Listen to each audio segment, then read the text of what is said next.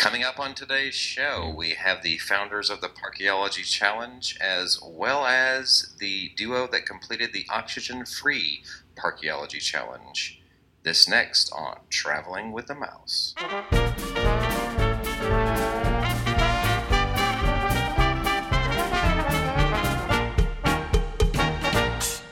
Welcome, everyone, to another edition of Traveling with the Mouse. This is episode number 215, and this is Memorial Day.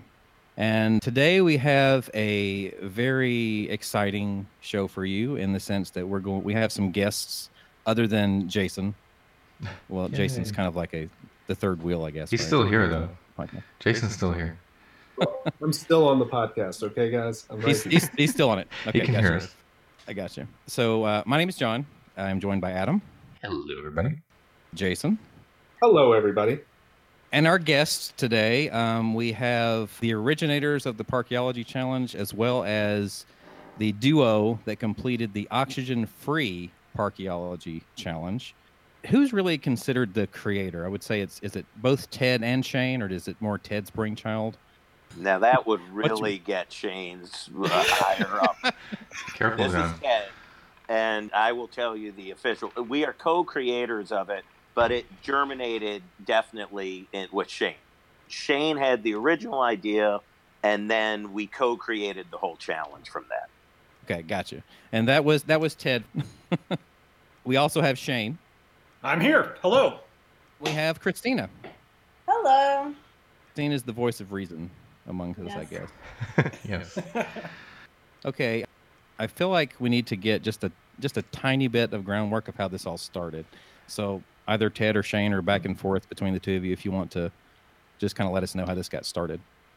Uh, this is Shane. Um, so this came out of an idea that I had really came out of my childhood. So I used to be a pretty big Disney park geek, even growing up, and, and my family would journey from Indiana every year down to Florida in a big van. And, and we were, you know, it was a large family, and we could only really afford to spend one day at Disney World. And so, um, as a big park fan, I would spend my time, you know, my free time leading up to the trip, maximizing, planning, figuring out how I could cram as much as I possibly could into that one day.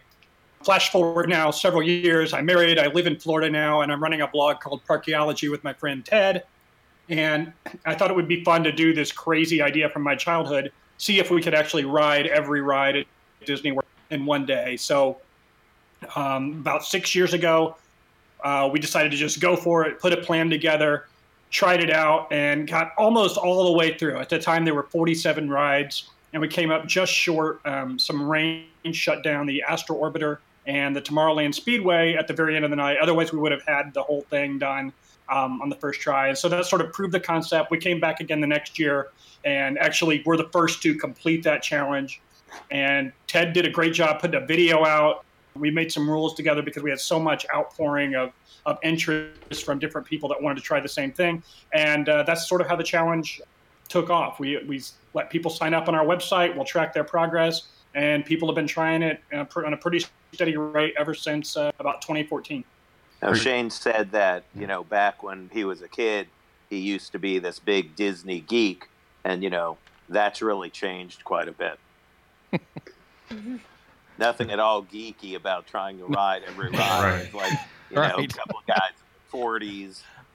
Are you guys surprised at how popular it's becoming now? It's actually almost becoming a bit of a problem, to be honest with you. It's, you know, every time that it gets run and, and successfully, we, we saw a big, a lot of media and a lot of press and podcasts, mainstream stuff as well. The first time we did it, and now with Kristina and uh, Shane doing what we called the oxygen free run, the no fast pass version, again, a lot of press. And with each round of that press, you get more and more people finding it and signing up. Like just today, I signed up probably six or eight people to do it. And Wow. it's becoming almost a bit of a problem because it used to be that we would be able to monitor each run and really make sure people understood what they need to do and were following the rules. And now, you know, like there'll, there'll be 20 or 30 people running it over the next few days. So, yeah, it, it's definitely surprising. I think also that you know the big joke on Twitter used to be a, force two strangers to stay up till 1 a.m. monitoring your theme park day. Um, you know, just sign up for the Parkeology Challenge, and it really kind of has gotten to the point where Ted and I just can't even keep up. And so that's actually kind of how we started to know Kristina a little bit. Is that she had been a challenger, and um, you know, and I'll let her tell her story as far as what got her interested, but now she helps us with some of these these tracking and, and things, and she's really been into it along with another guy named Giles, who who also helps monitor these things, and it's been a huge help for us. But even even with the four of us, it's a lot to keep track of now. The thing becomes so big. Yeah. So a follow up question there: What is sort of the mechanisms you use to keep people following the rules? Well, shock collar. you know, they just you, they're not that expensive. You can buy them at at Petco. Uh, no. Um, They're kind of like your own personal magic bands, right? Right. you put Mickey all them, right, right. No, you know, a lot of this is is just trust based. Frankly, there's, you know, the the only thing people are really competing for is a little clip art trophy that said they did it on our website, and the personal satisfaction of knowing they did it. So, you know, if if having that little clip art and lying to everybody is that important to you, there are ways that you could you could game the system. But with that said, we, we do have a pretty rigid set of rules that require people to tweet photos of them from every ride.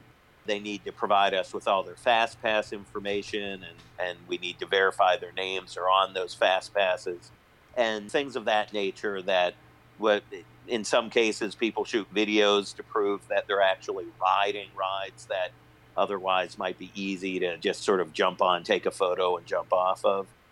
just to jump in there, I think that's one of the surprising things that has come out of us creating the challenge is, you know, when we did it, we sort of, you know, put our rules out, no cheating. You can't have any outside help, nobody grabbing fast passes for you, nobody saving your spot in line or grabbing you food. You had to be able to do it all all on your own. And that was sort of the rule that we we put out there. That was our main rule. And surprisingly, as people signed up, we always were running into these weird little sneaky corner cases where people were trying to game the system. Oh, do I have to see the Haunted Mansion pre-show, or can I just skip that and go through the chicken exit and then pop out the other side and ride the ride? Or, oh, what if I mm. just hopped onto the Main Street vehicles and hopped right off? Does that count? And it's it's funny that the the link that which people will go to to get credit for this thing. And so we've had to build up our rules into quite a massive little list that we have today. But we do try to we try to keep the spirit of it simple and it's just, you know, basically there's there's no cheating. You actually have to ride every ride. But but yeah, well, some, people, sometimes people really want that. What what they might not realize also is that the the challenge was originally set up so people could basically mimic uh, not mimic but but attempt the same thing that Shane and I did so we didn't have people driving us from park to park. We didn't have people waiting in line for us or bringing us hot dogs when we stood in line. There's a little bit of controversy as to whether the rafts to Tom Sawyer Island are actually a ride or not. And and we find all that sort of comical because it's a ride because we thought it was a ride and we went on it. And the whole point of this is for other people to be able to challenge themselves to see if they could do the specific thing that Shane and I did. Um, well, to be fair, we made sure we rode the rafts when we tried it. And and you know what? Listen, the rafts are a ride. You're on a freaking thing that's moving across a river. It may suck. I mean, it may be the worst ride that Disney's ever done, but it's a ride. And at the time we did it, it actually was listed specifically as a ride. Um, now they've sort of folded it in into the description of the actual island. But the point being that we weren't trying to come up with some like theoretical idea of what a cool challenge would be. We were just trying to set up parameters that would mimic what Shane and I did. So if people watched those videos and thought it was cool and wanted to try it, it was like, hey, this is what we did and, and try it. If if you really want to, you know, get yourself a thousand fast passes lined up under all sorts of different accounts and then lie to us and and pretend that you're just pulling the fast passes on your own more luck to you it's not you know here's a little piece of clip art i hope you're happy and i think we well as we see with more and more people running we see a lot more data being collected that shows people are watching a lot more than just you four i'm sure are watching all this data and keeping track. So. I, do you guys think that Disney is aware of what's going on, and have, have you gotten any feedback from Disney about this? Well, they're definitely aware. Yeah, I, we know that they're aware. They were, I think, when the Wall Street Journal article came out last yeah. year, somebody they had reached a Disney spokesperson who's uh, who ah. said, you know, the, the typical, you know, corporate answer of, well, we're very happy that people enjoy our parks under a variety of circumstances and so right. forth. It's it's funny, and, and maybe Kristina can talk about this, but I can't. During the oxygen free run, we ran into so many different cast members that actually knew what we were doing. They've seen uh, this ah. enough. Right. Yeah, honestly, I think it's really funny that it's the rafts is actually the one that the cast members tend to notice us on because we ride over right. and we say, "Hey, can we just not get off?" because you don't have to do the island portion you just have to do the ride portion and so they they say you're one of those aren't you and they so they actually recognize all the challengers and i think a lot of the main street vehicle drivers recognize us as well because we are really eager yeah we are really eager right. like get me on this main street vehicle please and they don't understand i think it was obvious when we when we did our challenge because we we shot for the unicorn which you know at night, and we seemed really excited to be getting on a main street. That's true. That's true. It's probably like ninety percent of their uh, like riders now, right? I mean, yeah. right. We are single-handedly keeping them in business. Yeah. yeah. You know, we would love to be embraced by Disney and to even work with them on some level. But the problem is, I think from Disney's point of view, from a marketing point of view, you know, Disney World is a place that you come and you spend a week at with your family, and you know, you need two days in each park just to see everything, and it kind of is counter message if you're saying a week, I can blow through that thing in a day, and don't buy any food, and I'm not going right. to buy any food, I'm not buying any T-shirts, I'm not, gonna, you know, and I might, uh, as we say, fast walk uh, past a lot of your tourists, and you know. Hey so it, now the reality is of an overarching rule is you cannot break any of Disney's rules. You know, we you can't do anything that Disney doesn't want you to do. And the people who tend to run the challenge are actually the most hardcore serious Disney park fans you can get. Nobody's going down there and, you know, once in their life visiting Disney World, running the challenge and leaving. They're going down there. They're, these are people who spend weeks of their lives every year at Disney. So the reality is, I think the challenge in some minutes, minuscule, tiny little way actually helps Disney. But from their point of view, it, it might be counter message. Well, I know it got me to buy an annual pass this year, so. Bam! You hear that, Bob Iger? Give me a call. yeah, actually, my wife said no annual passes for the family next year, but I can get an annual pass to run the Parkeology Challenge. Really? Hey, I have a pass and none of my children do. So. Nice. There you go. Yeah. That's so, not what they want to hear. Kristina's like, screw the kids. they hold me back. They'll be all right. That is the funniest part of this is that Adam and I go down from Atlanta and leave our wives and children behind. See ya, we're going to Disney World. yeah, well, you know, I, I so I live in Chicago. The the very first time we ran it, it just coincided with a family trip we had down there. But every time I've run it since, I've just flown down there solo just to just to run it with Shane. So, but the other way to look at it is I wouldn't have been going there at all if it wasn't for the challenge. And while I'm there, you know, the night before, the day after, we're still going into the parks, we're still buying stuff. So, my point is, I think, I think everybody actually ends up coughing up some cash one way or the other to Disney.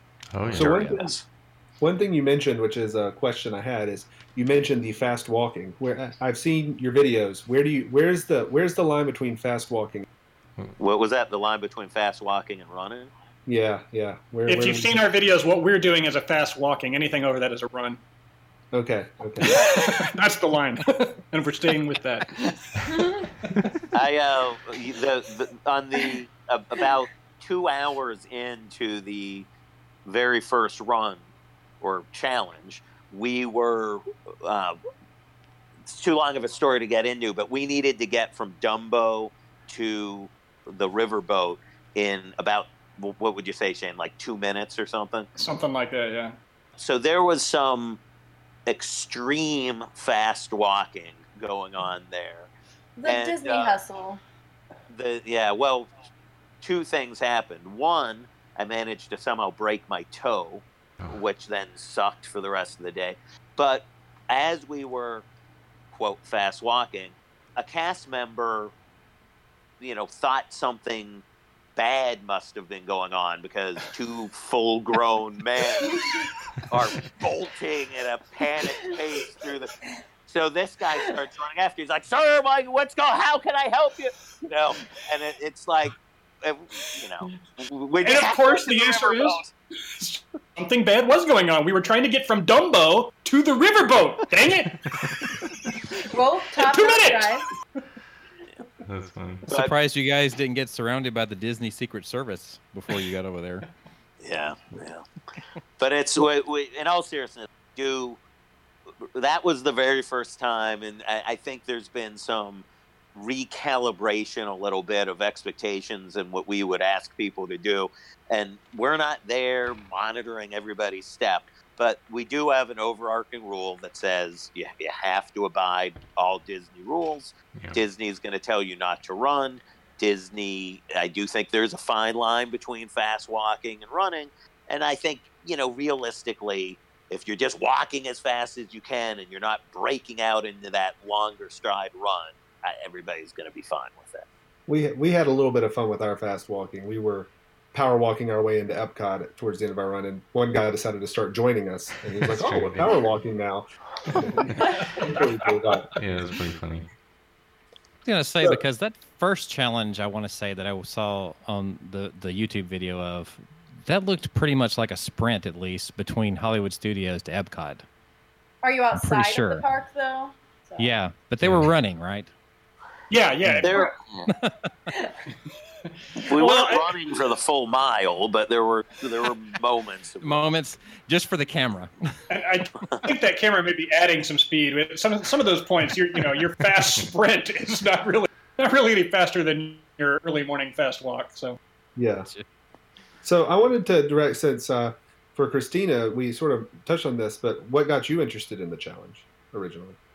Yeah, so um, I run a group with my friend Kelly, and we had a similar meeting at, as Ted and Shane, where they kind of knew each other, and then they finally just met and did their run.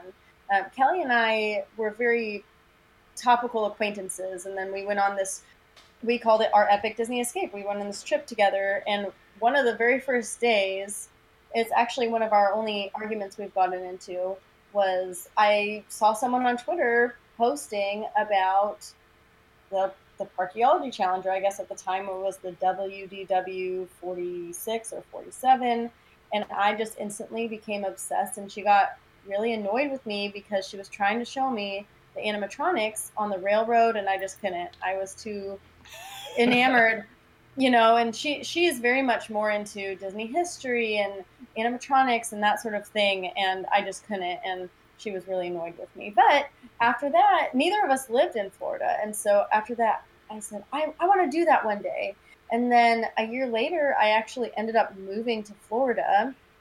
And then I was the first one to actually sign up for that Park Parknado Day. I don't know if you guys remember that in December 2017 when all of a sudden it caught so much traction and I think 15 teams signed up, and I think that was kind of the genesis of um, just it really gaining a lot of traction and a lot of people hearing about it and wanting to do it.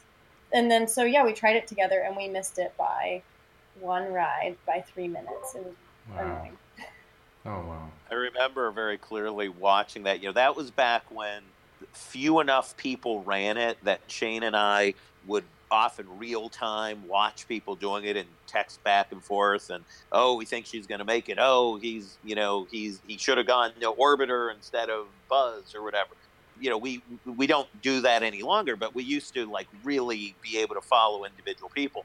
And it was very heartbreaking to see these guys lose it by you know literally one ride the last ride. Um, we joke because it was seven dwarfs mine train and the cast member there, we nicknamed him Grumpy because he literally was like super grumpy. And uh, you know, one of the rules is you can't like beg your way onto rides or get backstage. So we didn't tell him we were doing the challenge, but we were, you know, can you please just let us on? We literally saw the last people walking. It's not like we got there super late and he was like, no, you can't do that. And so, and I do remember that day too, like no one had heard about us. And then around like eight o'clock, suddenly we gained like a hundred Twitter followers. And I think people, because people were doing real time following all the teams as well, and people were, some people had dropped out, and you know, and they're so people were starting to watch us. And where did these random people come from? And they're actually doing pretty well. So yeah. There's somebody running it right now as we speak. Yeah, yeah how they're doing. I've got them up right here. They are uh, on 31 rides done so far. Nice. There, there you go. Uh, you know, it's funny. The uh, what was it, Shane? It was probably the second. I think it was probably the second time. We the first time we, you know, we did it. We put it out there on our blog, and uh, you know, because long before the challenge, we run this the site Parkeology. That's just all about bizarre kind of our sarcastic take on Disney stuff. And we, we put it out there and we did it, and it, we got a lot of traction and the I think it was the second time we did it. We got off a ride, and there were people standing there holding signs, literally that that, that made like poster board sign, and were cheering us on, and that was you know that was super super cool. Yeah, when we talk about the challenge, that's usually some of the most listened to episodes we have too here. Cool. I, I hear that Jason is some sort of expert. uh, yeah, he expert. actually listens to those those shows even when he's not on, is what I hear. So wow, that's dedication. He's a true fan. I, I, I, am a full, you know, almost six months into learning about this challenge, so definite expert here. Six months, man, that's amazing. Hey, you do learn a lot from following along. I find though, so now that there's more people running, I really feel like you can get a lot of info. Yeah. yeah. Well, I, will tell you some, an honest confession. When we first did it, it was it felt very much like our thing, like our personal thing. And when other people started to do it, it, it was a hard thing to come to grips with because everybody sort of wants to have a little bit of ownership of it. Just like if you run a marathon, you didn't invent the marathon, but you completed it and you want to you want to own that. So there was a time when that was hard for me to deal with. Now I actually very much like it. I, I like more people doing it, more people succeeding at it, and and you know I love when like a mom and son do it, or a dad and daughter, or that kind of thing. Those are my favorite. All right, so I guess we should dive in a little bit to talk about what got you in the news most recently, which is the oxygen free challenge, which we talked about in depth in another episode, and we already mentioned here that was the fast pass free run. So I was curious, when did that idea first come up, and whose idea was it to do this? So usually, if it comes, uh, if it involves really making things even harder difficult and ridiculous. Um, that that tends to that that stuff comes from me, Shane. So the um, this idea, I don't remember. It, has been a couple years, I think, since I first floated it to Ted. Um, but it, it, came about really, I think, a couple, 2016. At some point, Disney, of course, had the My Disney Experience app where you could, um, you know, could always reserve fast passes through that app. But but when it when they first rolled it out, you could get like three ahead of time, and then if you wanted more, they let you get more, but you had to go to a kiosk in the park and pick up an additional fast pass. And so we had done the challenge, I think, in that summer um, where we the summer that Frozen opened, and we, we thought we were doing amazing because we were, we got three fast passes that summer, and we picked up three more in the middle in the course of the day through different kiosks. It was an incredible feat. Um, but at some point that fall, they rolled out an update or, or, a series of updates to the app where you no longer had to go to the kiosk. You no longer were restricted to just getting it in the park you were in. You could get fast passes from other parks at the same time. And then all of a sudden, we saw challengers like pulling 20 or 25 fast passes in a single day. And when it happened, we were just, we were kind of like texting back and forth and like, is this for real? Are they, are they um, are they lining up nukes? We called them nukes. These were these you know these idea that you used a whole bunch of tickets and reserved a whole bunch of fast passes ahead of time, and then you would just secretly you know steal them from your friends or whatever and, and use them as your own. Um, but it would, turned out it was like an actual legit thing. People had figured out how to, you know, pull all these massive fast passes, and so the game the game changed at that point, and it was still very legit and very difficult. But it became a lot more about um, trying to to refresh and get that next fast pass, um, which you know was was difficult enough, and, and people developed skills around it. But it was sort of um, it it felt like it felt like some of the spirit of what our original run had been had been lost a little bit because our original run was all about um, you know you know trying to dart back and forth. We split like three parks on our first run and and just really trying to time it so when the rides had the lowest lines and so forth. And now it became more about all right, I'm going to sit here and endlessly refresh my phone until I get that perfect fast pass score.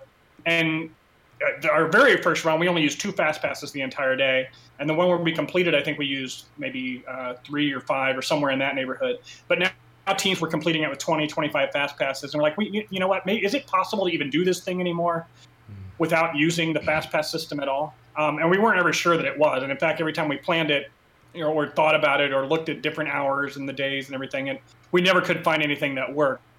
Um, so it, it sort of has been on the back burner for a few years, but has been shelved because it just seemed really uh, sort of out of out of the realm of possibility. But you, you know what? How it came about this time was we, you know, I'm always I'm always pestering Ted to do the challenge over, wanting to do the oxygen free. Um, and I, we found that one day, which was that Wednesday, April the 24th, that happened to be an 18 hour day, but it was like right after spring break. So it was like a weird timing where we thought crowds would be low enough but but had enough hours where um, we thought maybe by some chance it might be possible that day. And Kristina had already reached out to me about doing the challenge again because we had we had teamed up uh, you know way back uh, last year, and she was getting the urge to do it again. And I'm like, hey, what do you feel about you know if we teamed up again? What, what do you think about oxygen free? And to her credit, she was all on board, even though neither of us thought it was going to work out. You were a little more optimistic than I was. I didn't even think it was possible at all, but I thought it was cool to be able to run with you. yeah, I definitely thought it was a great idea. Yeah, the fast pass refresh. Adam can tell you, I took it to the extreme. I was yes. refreshing fast passes on Rock and Roller Coaster during that. Oh, there's so many like we should post in the Parkeology group right now. Actually, hey, post your photos from runs, and most of the time it's you they catch you, you know, looking at your phone trying to get fast passes. Yeah. So beyond the ride photos. Mm. Yeah. yeah. What Shane's talking about is the the oxygen free is really trying to return the challenge to its roots. It, it kind of bums me out that and this is not anybody's fault at all. I mean, these are the tools that are made available by Disney and absolutely the tools that I think most people should be using. But what I loved about the challenge and, and still love about it is not so much bragging rights saying you rode all the rides or, or actually physically riding all the rides. It's the bonding time that you have with each other. And you have to be of you know like-minded people to be doing this and you have to be a little nuts to be doing this and to take those types of people or family members and put them in this situation to me the heart of it is that you get to spend time with your friends and family doing this crazy thing and what the app has turned it into is spending time ignoring your friends and family while everybody stares at a phone and frantically tries to refresh and in many ways that rips the heart out of it for me what these guys did was sort of say, hey, how can we make it old school again? And and just to add to that too, I think part of the appeal from when we first did the challenge was that in theory, you know, in theory, if you had followed Ted and I along on that original journey, and um, this was even back when they were using paper fast passes. If you had been able to stay right with us, you know, the fast walking and so forth, and literally just like followed along right with us, you would have been able to complete or, or get as far as we did you know, just following that same path. What the app turned it into was a little bit more of a randomization of whether or not whether or not you're going to get that perfect fast pass or not. You know, you could have two people literally sitting side by side refreshing their phone and somebody might score frozen and the other person might get you know imagination and their paths are going to deviate based on what fast passes the app just coughs up so there's that it took out some of this the the skill and the knowledge of the park um, and and added just a tiny bit of randomness to it um, that rewarded some people and denied others. So um, Oxygen Free kind of leveled the playing field again uh, and said, "All right, you're now out there on your, your wits alone. Um, go forth and see what you, you can do." Well, as a as a bit of an optimism, optimistic view for you, Ted. When Adam and I ran it, yes, we were looking at fast passes, but I think we had quite a good bonding time still. So, huh, still, well, that, I agree. I, I am glad to hear that actually, because you know, Shane and I go on the kind of Disney park geek scale. You know, where like I don't know if it goes to one to ten, we're you know nine hundred and seventy-two. I mean, we're we're pretty high on that scale. So to be able to go in the parks with somebody for the first time in my life, actually, to to go in the parks with somebody who had equal or uh, I don't want to say greater. He's greater overall Disney, but not greater park park stuff. But to go into the parks with somebody on equal footing with my knowledge and be able to like drop weird little like crazy inside references that I mean literally there's probably like 50 people on earth who would understand. And then to just hear him kind of chuckle because I know he gets it. That was what was exciting to me and the like hey we happen to be on you know the haunted mansion or whatever. That was fun but that was all secondary. It was really about to me the the challenge is really about bonding with friends. That's what it really is about. So i'm glad i'm glad to hear that it's still working that way.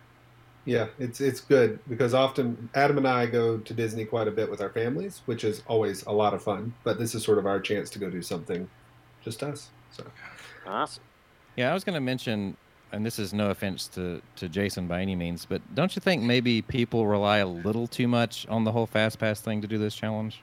I, you know, personally, I think that people are relying on it exactly they they should.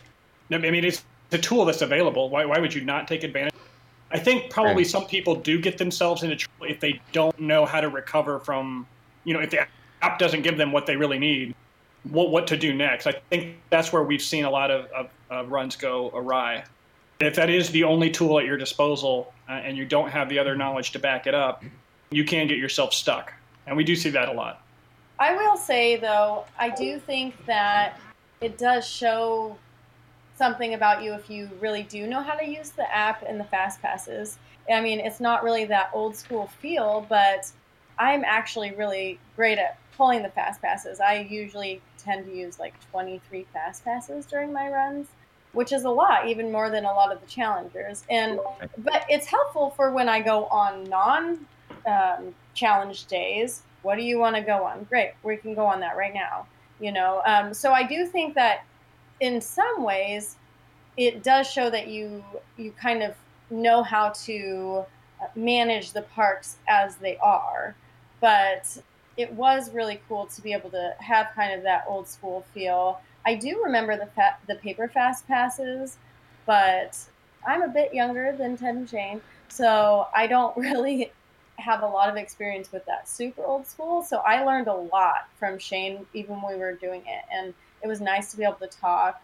Even when I do my runs with Kelly, though, people always make comments about how much fun we're having, and we're not just sitting there on our phones. I always make it a point, and I told this to Shane too. I always tweet out my photos before the ride starts, partly because I don't want to forget to, but then also I actually want to play Buzz Lightyear unless I'm unless I'm like literally need to find some like super high end fast pass. I try not to look for them on the rides.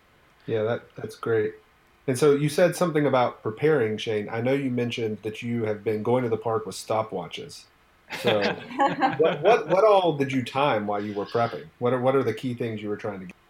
Uh, so for this particular oxygen free run, so our, our day was interesting in that we planned to start at Magic first 8 a.m. And then at 9 a.m. was Hollywood Studios opening. But between 8 a.m. and 9 a.m. at Hollywood Studios, they had their early morning magic, their hard ticket event where they let you know you pay to have basically an extra magic hour there in the morning. I personally was not that familiar with how that whole rope drop procedure worked.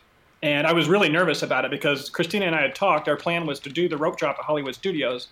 usually when Ted and I have done these in the past, you know, you can always count on rope drop happening a little bit before the actual posted time. But with that hard ticket, I really didn't know.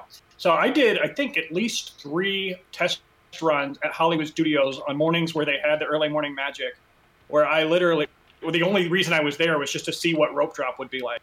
Kristina and I use this uh, app called Marco Polo. It lets us send videos back and forth to each other. And I'd be like, "Hey, Kristina, I'm here, and, and you know, I'm outside, um, and we're lined up all the way back to the the camera shop, and it's you know 8:47, and they just dropped the rope, and now and here we go. And so I, you know, do those tests uh, over and over, um, three separate times, just to see how rope drop worked. When would they do it?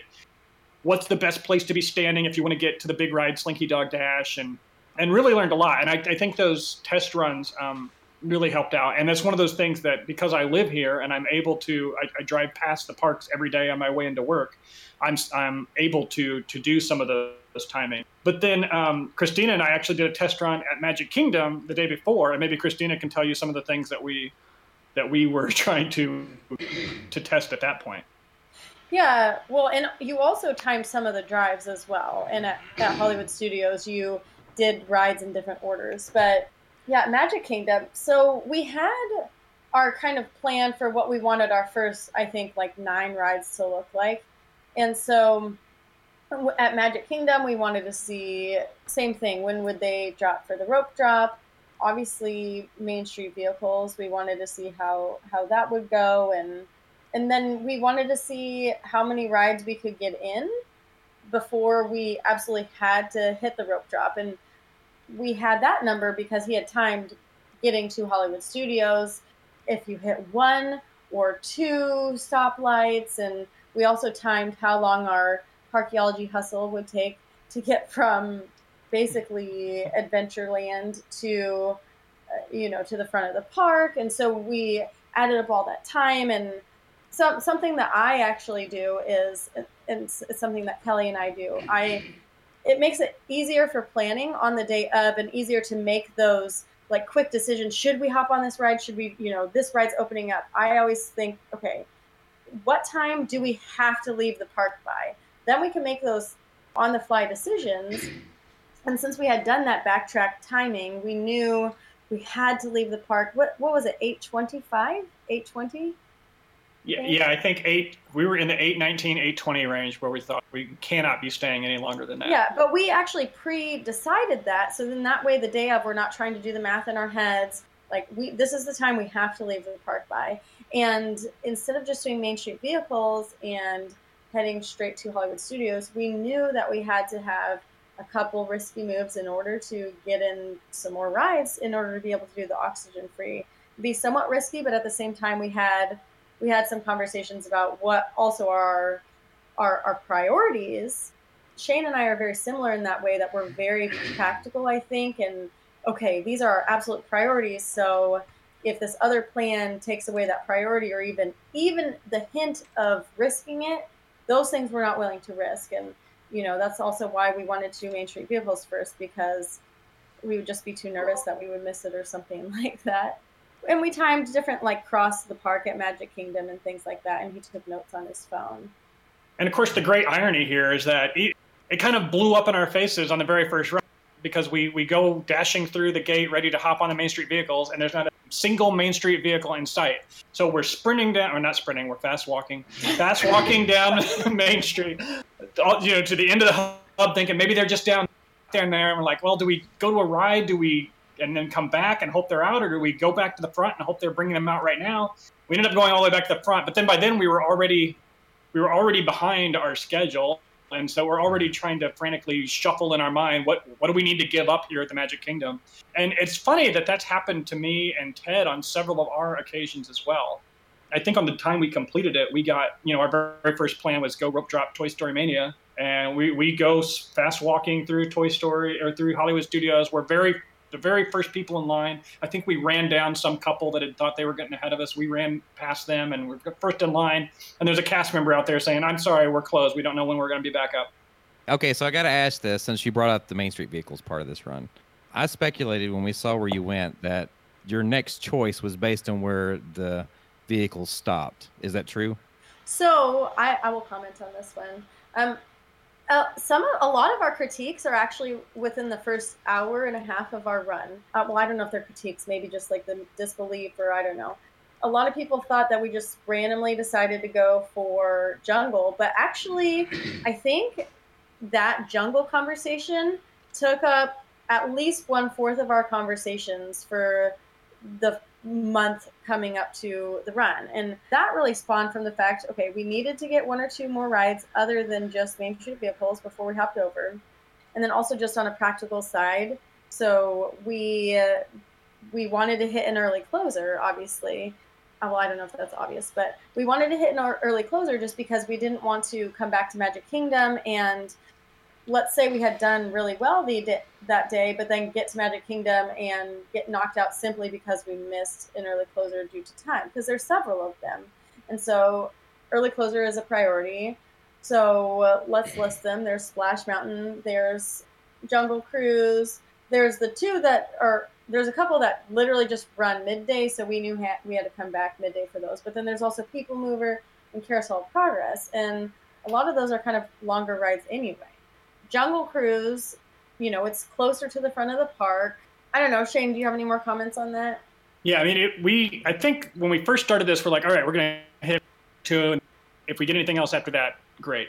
But as, as we started going through this, and Ted can attest to that I'm this way whenever we talk challenge stuff, is I want to keep myself alive mathematically as long as possible. So I don't want to get knocked out by an early closer that I didn't plan plan for. If I lose at the very end, so be it. But I don't want to I don't want to get knocked out at midnight and still have you know two park hours left where you know I've already failed the challenge.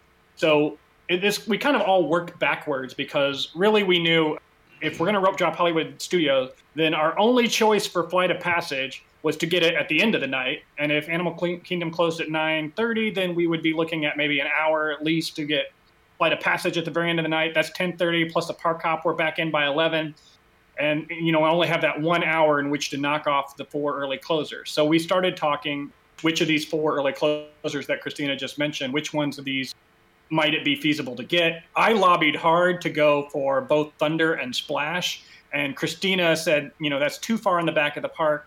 So it's a lot of transition time back there that we're going to eat up time. Plus, Splash is really long. Plus, we don't really know if you know one or both of those might get overwhelmed by the time you're off one. The other one might have a line so we took that off the table and we were kind of just left with Jungle Cruise by default. So um, it actually had nothing to do with where the Main Street vehicles dropped us off, but it um, it was it was something that we did think through um, quite a bit and debate.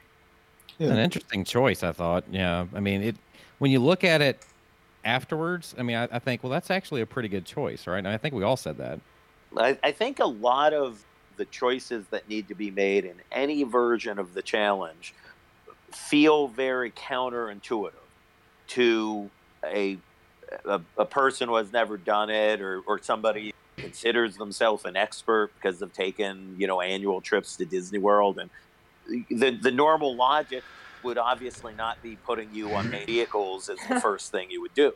A lot of the challenge is counterintuitive, but there are very very specific reasons why any successful path is chosen. As Shane said earlier, though, no matter how you script it and how you plan it, you can count on things going wrong. Weirdly, high percentage of the time on the very first ride. So, successful mm. runs are a mix of meticulous planning and scripting and really knowing what you're going to do, and then also being flexible enough to make smart decisions on the fly. Yeah, yeah, and and so I think what you, I, I read the post you made the other day. So you originally were hoping to get the Pirates, um, right? But but the uh, the Main Street vehicle slowdown sort of pushed you to Magic Carpets, right? Yeah, it, the Pirates idea came out of our test run that we had done the Saturday before. So the Saturday before we had done, let's see, I think we we did exactly what we ended up doing, which was Main Street, then Jungle Cruise, and then Magic Carpet. But the Magic Carpets thing is weird because it depends really on where that ride is. It's not going to have a but it depends on you know if you're hitting it right when they just started one cycle and you have to wait for that cycle and wait for them to unload and everything or if you just happen to dash up right when they're almost ready to close the gates and you hop right on you know it's a difference of like two or three or four minutes but what we had found also we went ahead and we we did those rides in order, but then we went and did Pirates just to see what it was. And of course, Pirates had no wait. We walked on. It was only you know a seven or eight minute ride, and we thought, you know what, we could really knock off Jungle and Pirates and get out of here, and we'd be we'd be in great shape because our our times showed that we thought we could do that. But of course, yeah, Main Street vehicles just really um, really screwed us. We were not on and off of those till after the um, maybe like right when the welcome show was ending or somewhere in there, um, which was much later than we wanted to be. Yeah. You know, you you mentioned catching the cycle of the carpets at the beginning or the end and how that could mean maybe even a couple minutes. One of the mantras that Shane and I have, and it, it stemmed from the, the our second attempt and the first successful attempt, and that was the one where Toy Story, our, our first ride of the day, just didn't open, and every from from literally the first steps of the challenge, everything started to unravel. And at some point, we gathered ourselves and we said, listen, we can make this up and we have to do it two minutes at a time. Mm. And you know what that means is if you're walking instead of fast walking at any given point, or if you're catching that end of the cycle instead of the beginning of the cycle, it may not seem like anything. But if you take two minutes, an hour, and you multiply that times, say, 15 hours, that's a half an hour. And think what you could do with a half an hour. That's that's an unbelievable amount of time in terms of the challenge. So those little things about just catching it right at the right moment, those two minutes at a time, that's really where this stuff is won or lost. Yeah, I think that was one of our first lessons too. Is we definitely lost a little bit of time that we hope to make up when we run again uh, in those little those little small spots. So as you jump to Hollywood Studios, do you have any non-proprietary tips for those of us that might want to also navigate a Hollywood Studios rope drop crowd? I, I will say that Slinky Dog, we did it. Slinky Dog. In fact, we were one of the first, you know, I want to say first dozen or so people through the line. But but in none of my test runs that I had done, any of the three, did I ever get that close. So it was a matter of knowing exactly what that rope drop crowd is doing as it navigates that walk, that slow walk yeah. into Toy Story Land. Um, so if you've ever done a rope drop, they, uh, you know, there's a line of cast members. They all kind of link arms, and you're not allowed on them, and they walk at a snail's pace slowly up Hollywood Boulevard. then they make a right turn and they go under the animation arch, and then they make a hard left turn and go past one man's dream, and then another right, and then and you know it takes forever for that rope drop crowd to get up there. Probably the one tip for anyone wanting to rope drop is don't be in the middle of that crowd, and I would also say don't be on the left side of that crowd. So you want to kind of favor the right side. That's the that's the secret, I think, to to working your way forward and being on the slinky dog. And, Kristina, and, anything to add there? um, no, but I would say that too. Just be on the right side. And I think people just assumed we like push people out of the way or something.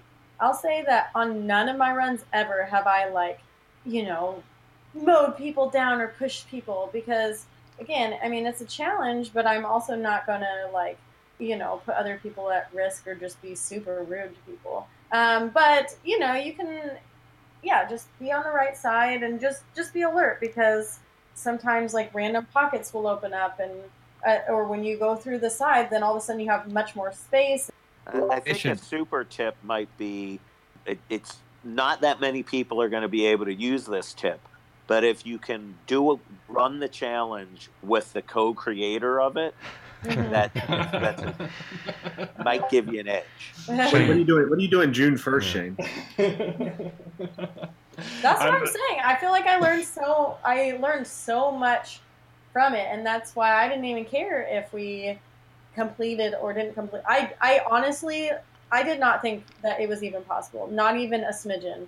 So, but I knew that I would learn a lot from partnering partnering up with Shane. That's so unlike. See, I think of Kristina as being very positive. Sometimes the challenge brings out this weird competitiveness with people, and and it, it can turn down alleys, dark alleys that I don't particularly like.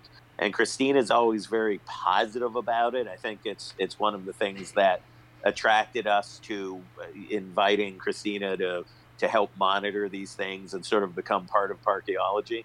So to to hear that you were just down and negative and were oh, I wasn't down. I was like, I wasn't down. I was like, it's gonna be cool anyway. It's Shane's great. out of his mind. we're doomed to fail, but at least I get to say I ran it with this guy. I I told him that he better sing during it, and he did. So that was my only my only qualifications. So. And now, Shane, may we hear a verse of O Canada? Yes. That's going to be a hard no. Um, I actually even the original 1982 version. Christine is being very humble. So I mean, yeah, she may have had um, that we were that we were going to going to ever actually complete this. Um, we both kind of said, you know, it's, it's, we need a lot of luck. We need things to go right. And, and but if we get 40, that'll seem like an achievement um, in in people's eyes. But I mean, not to, she, Kristina is, is, humble, but she's um, she's actually pretty good at this thing too. I mean, she's completed it multiple times. She just completed the Disneyland version um, with with Kelly, although uh, we we don't, you know, that Disneyland version's an easy thing, so that one doesn't really matter. But I mean, I'm kidding. Um, but but she's good, and you know, when we talked it talked it throughout the day, it wasn't just like Shane's making all these calls and and Kristina is you know, riding his coattails. We were truly a team, and we, um, you know, we made all these decisions together. Uh, she made some great calls at the end. I made some great calls at the end. And I think this goes back to one of the things that Ted has mentioned before, which is that, you know, the, the real fun part of this challenge is doing this together and not, it's still fun to run it solo and, and so forth, but having that other person there to kind of share the experience with you that knows what you're going through and can kind of talk you off the ledge when you're freaking out and or you can talk them off the ledge. It's it's, it's a fun thing, and um, you know, solo runs will always exist, and, and they're fine in their own right. But but definitely the best part of the challenge is experiencing it with other people. Well, I think we could talk all night, but uh, let's wrap it up for tonight. Sounds like a good uh, stopping point for part one of our interview with Ted, Shane, and Kristina. So I do want to give Kristina any time if you want to plug Epic Disney. Yeah. So I mentioned earlier, my friend Kelly and I run Epic Disney Escape. We have a Facebook group, Twitter, all, all the things, Instagram, we post every day. But I really think our Facebook group is really unique. We try to not just make it about planning, have um, a lot of interaction. We try to stay away from drama. Shane and Ted are part of my group, so that goes to show you how cool it is. I think one of you are a part of my group. I am definitely part of the group. I think Seth Rogen is in there too. yeah. Anyway, yeah, so you should all join the group. But also myself, my husband, and then Kent, who's actually he's completed the Parkeology Challenge multiple times, and I completed it with him. My first completion in last year. We started Park Escape Games. Follow us on Facebook. But basically, we create in park escape room challenges, and we have both events, live events, and we have book. You can actually buy it on Amazon. It's called Callan's Secret Park Studios. So it's our first book, the only one we have currently, and it's at Hollywood Studios. So it's it's similar to an escape room where not just a scavenger hunt where you have to find things. You actually have to solve a puzzle that will give you the answer yeah, we're really proud of it, and it's small right now. But if any of you guys want to follow our Facebook, we just have a Facebook page, or you can find it on Amazon. Okay, so how long does this McAllen take? I'm just curious. Um, it is designed to take six, but it is actually split up in such a way that you back to it. The it tells you what part of the park you need to be in, and we actually split it in Sunset Boulevard, Hollywood Boulevard, Echo Lake, and Grand Avenue. It's not meant to be something that you can just solve really quickly. It's sort of like an escape room in that aspect. So Adam and I were talking about trying it out for sure. Oh so, yeah. Yeah. So Ted and Shane, other than Parkeology, anything else you want to plug? Well, obviously Parkeology.com and also our Facebook page and our newly formed Parkeology Facebook group. And then beyond that, I just want to plug Team Thurl. Uh, that's uh, a new thing we're working on. Team Thurl, T H U R L, Team Thurl. is uh, it's to support underprivileged Disney legends that don't same level as Wally Boag. Fortunately, he was breaking up there. Uh, this is one of the uh, the other very cool, super cool, nothing cooler things that Shane and I uh, talk about a lot. But Team Thurl coming soon. Team Thurl merchandise, T-shirts, ponchos. nice. I think they're both overshadowed by Paul Frees, so I'll say Team Frees. oh boy. So that's going to wrap up this episode of Traveling with the Mouse. As always, you can find us on Facebook, Twitter, and Instagram, all at TWTM Podcast. We have a Spreadshirt store in which you can find your exclusive TWTM merchandise. That is shop.spreadshirt.com slash TWTM podcast. We also have a website, which is travelingwiththemouse.com, where you can find links to all those and more. We have an email address, podcast at travelingwiththemouse.com, and we have a Patreon page, patreon.com slash TWTM podcast. So for Ted, Shane, Kristina, Adam, Jason, and myself, John, this has been Traveling with the Mouse, and we hope you will join us on our next trip. Follow us on June 1st.